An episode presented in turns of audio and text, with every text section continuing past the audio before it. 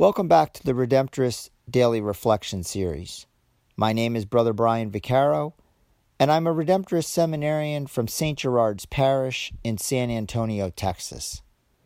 Today is Monday of the 12th week of Ordinary Time, and it's also the feast day of St. Aloysius Gonzaga.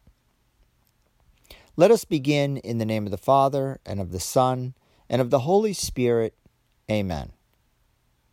A reading from the Holy Gospel according to Matthew. Glory to you, O Lord. Jesus said to his disciples, Stop judging, that you may not be judged. For as you judge, so will you be judged, and the measure with which you measure will be measured out to you. Why do you notice the splinter in your brother's eye, but do not perceive the wooden beam in your own eye? How can you say to your brother, Let me remove that splinter from your eye, while the wooden beam is in your own eye? You hypocrite, remove the wooden beam from your eye first.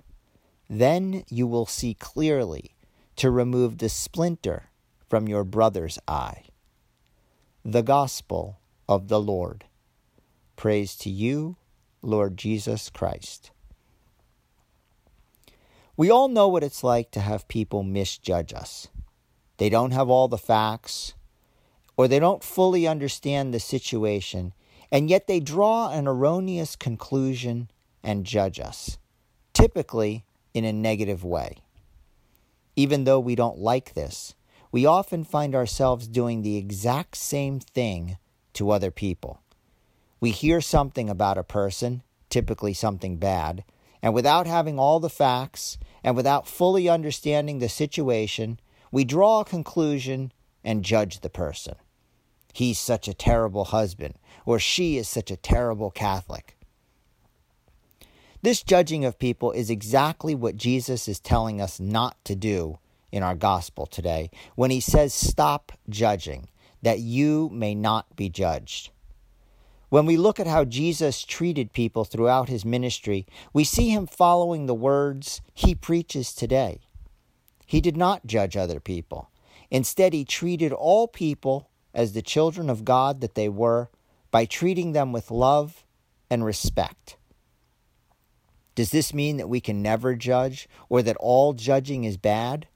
No. When we look at the life of Jesus to see how we are to properly handle judging, we see that Jesus did judge, but he did not judge people. Instead, he judged people's actions. For example, when Jesus spoke to the woman caught in adultery in John chapter 7, verse 53 to chapter 8, verse 11, he did not condemn her as a person and say to her, You're a terrible person, or You're such a horrible Jew. Instead, he told her that he would not condemn her and to not go and sin any more. He condemned the sinfulness of her action of committing adultery, and he warned her to not repeat it, but he did not condemn or judge her as a person. With regards to judging, we are called to follow Jesus' words and example. We are called to judge only objective actions, not people.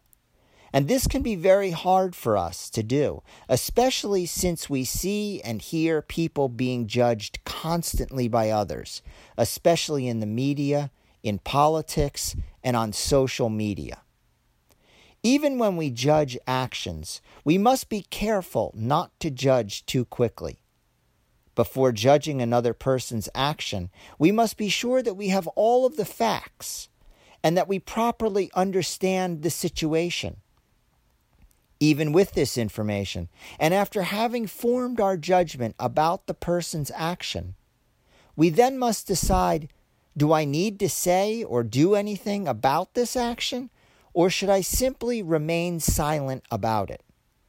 We must use prudence in deciding how to appropriately respond to actions that we judge to be wrong, because there are times when it is better to simply remain silent about a wrong action or to let others address the situation.